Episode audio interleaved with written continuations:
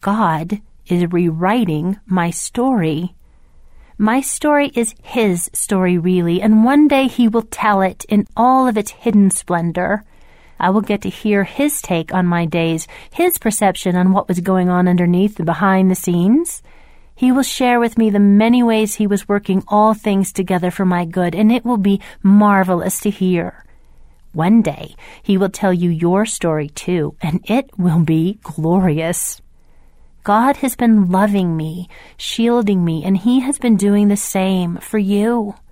That perhaps we do not see it yet as clearly as we one day will. Let God begin to rewrite your story. Invite Him to show you your past through His eyes.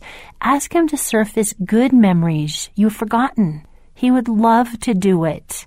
There is healing to be had there. There is a replacing of regret with mercy.